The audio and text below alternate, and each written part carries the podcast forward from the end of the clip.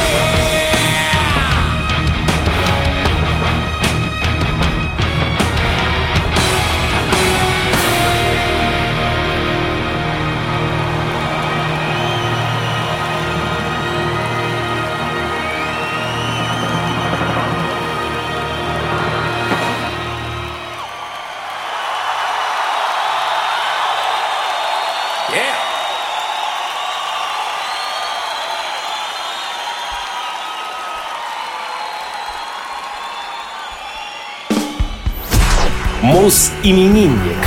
7 августа 1958 года родился британский рок-музыкант, писатель, пилот гражданской авиации, теле- и радиоведущий, продюсер, фронтмен группы Iron Maiden Брюс Диккенсон. Пол Брюс Диккенсон родился в городе Уорскопе, небольшом шахтерском городке в графстве Ноттингемшир. Хотя его первое имя Пол, он с детства предпочитает, чтобы его называли вторым именем Брюс. Его родители были еще подростками. Матери было около 17, отцу 18. И он был крайне незапланированным ребенком. В результате частых переездов, вызванных родительскими поисками заработка, Брюс переводился из одного учебного заведения в другое, лишаясь возможности завести себе постоянных друзей. В школьные годы Диккенсон впервые проявил себя как актер. Участвовал в постановке многих пьес, включая трагедию «Макбет» Шекспира, а вскоре увлекся игрой на барабанах. Тогда же Диккенсон впервые попробовал себя в качестве вокалиста, после того, как выяснилось, что он берет более высокие ноты, чем солист местной группы. Школьная группа изначально носила название «Парадокс». По предложению Диккенсона она была переименована в «Стикс», не путать с известной софт-рок группой. Закончив школу в 18 лет с отличными оценками по английскому, истории и экономике, Диккенсон поначалу решил пойти служить в армию, как отец. Однако, отслужив полгода, будущий музыкант осознал, что военная служба не для него. В итоге Брюс поступил на исторический факультет колледжа Квин Мэри, расположенный в лондонском Ист-Энде. В университете Диккенсон создал с друзьями новый коллектив «Speed». После распада группы его пригласили в другой коллектив «Shots», где он на одном из выступлений стал насмехаться над безразличными к музыке зрителями, которые стали после этого сразу следить за происходящим на сцене. В итоге он стал подшучивать над аудиторией каждый вечер. И, как говорил позже, именно тогда сделал попытки быть не только вокалистом, но и фронтменом. Многие могут петь, но попросите их подняться на сцену и завести публику. Они не могут. Они не знают как. Так что этот опыт был очень важен. В то же время группа Сэмсон искала себе нового вокалиста. Присоединившись к Сэмсон сразу после выпуска ими альбома Survivors, Диккенсон вместе с остальными участниками приступил к репетициям, а также к записи новых песен – в итоге он записал с коллективом еще два альбома «Head On» и «Shock Statistics». В 81-м Диккенсон получил приглашение на прослушивание в Iron Maiden, и на этом моменте этап его карьеры с Сэмсон был логически завершен. После записи песни «Bring Your Daughter to the Slaughter» руководители Zombo Records обратились к нему с предложением выпуска целого альбома с подобным материалом. В результате их работы свет увидел альбом «Tattooed Millionaire», в котором Диккенсон хотел повернуться на 180 градусов от того, что делал в Мейден. После кратковременного отпуска он вернулся в группу, но чувство творческой неудовлетворенности у музыканта осталось. 28 августа 1993 состоялось последнее на тот момент выступление Диккенсона в Iron Maiden. С группой Брюс воссоединился в 99-м и с тех пор записал с коллективом еще пять альбомов. Одним из самых больших увлечений музыканта является авиация. Лицензию пилота Брюс получил в начале 90-х. Позже Диккенсон получил лицензию второго пилота и совершал перелеты на Boeing 757 в качестве пилота гражданской авиации. В 2007 году он получил должность капитана. 20 июля 2006 Брюс вывез по воздуху 200 британских подданных на родину и захваченного военными беспорядками Бейрута. На Кипре он подобрал эвакуированных и посадил Boeing 757 в аэропорту Гатвик. По версии журнала Classic Rock, Брюс Диккенсон занимает 12 место в рейтинге лучших фронтменов рок-музыки. 19 февраля 2015 на сайте группы было опубликовано сообщение, в котором говорилось, что у Диккенсона была обнаружена небольшая раковая опухоль близ основания языка. 24 марта на сайте сообщили, что ситуация настраивает на полнейшее выздоровление, а 15 мая, что Брюс абсолютно здоров. Здоровье и сил одному из самых сильных голосов современной рок-сцены. Iron Maiden, The Wicker Man –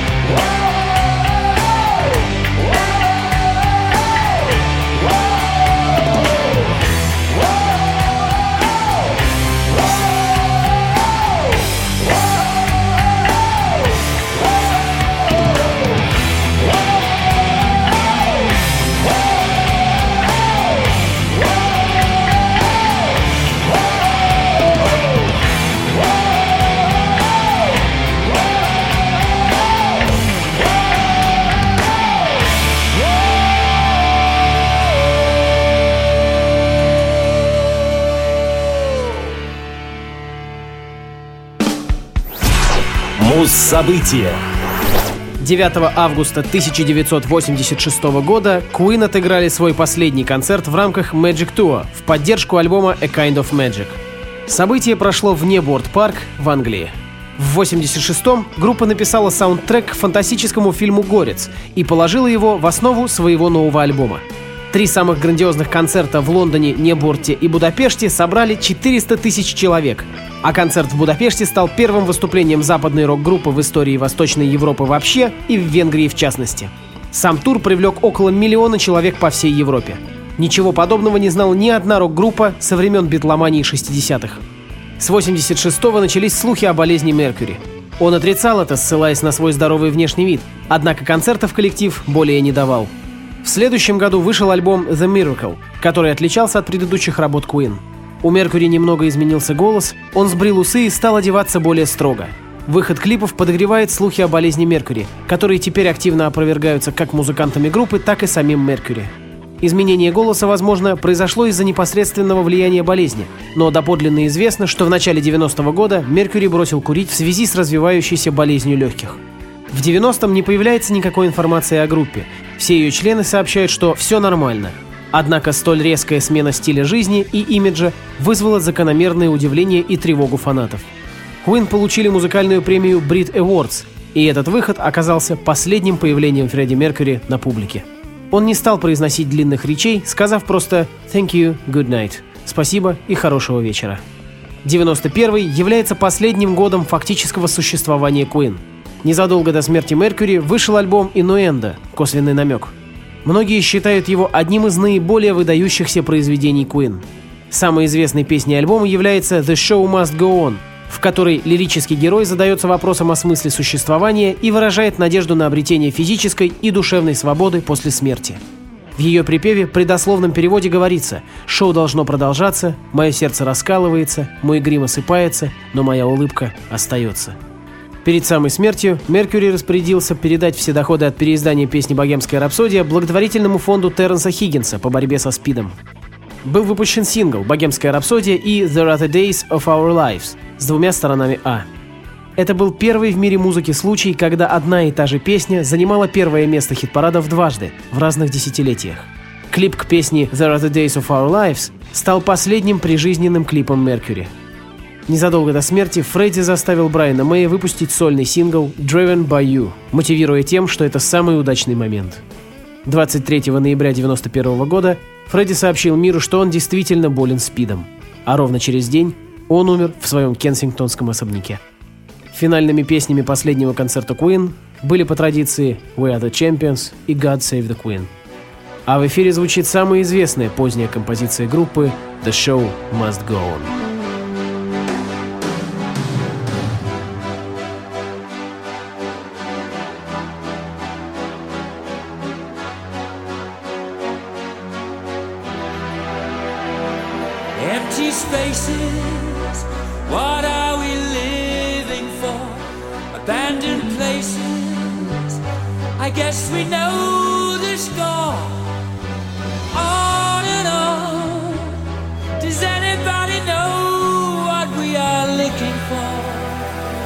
Another hero, another mindless crime. Behind the curtain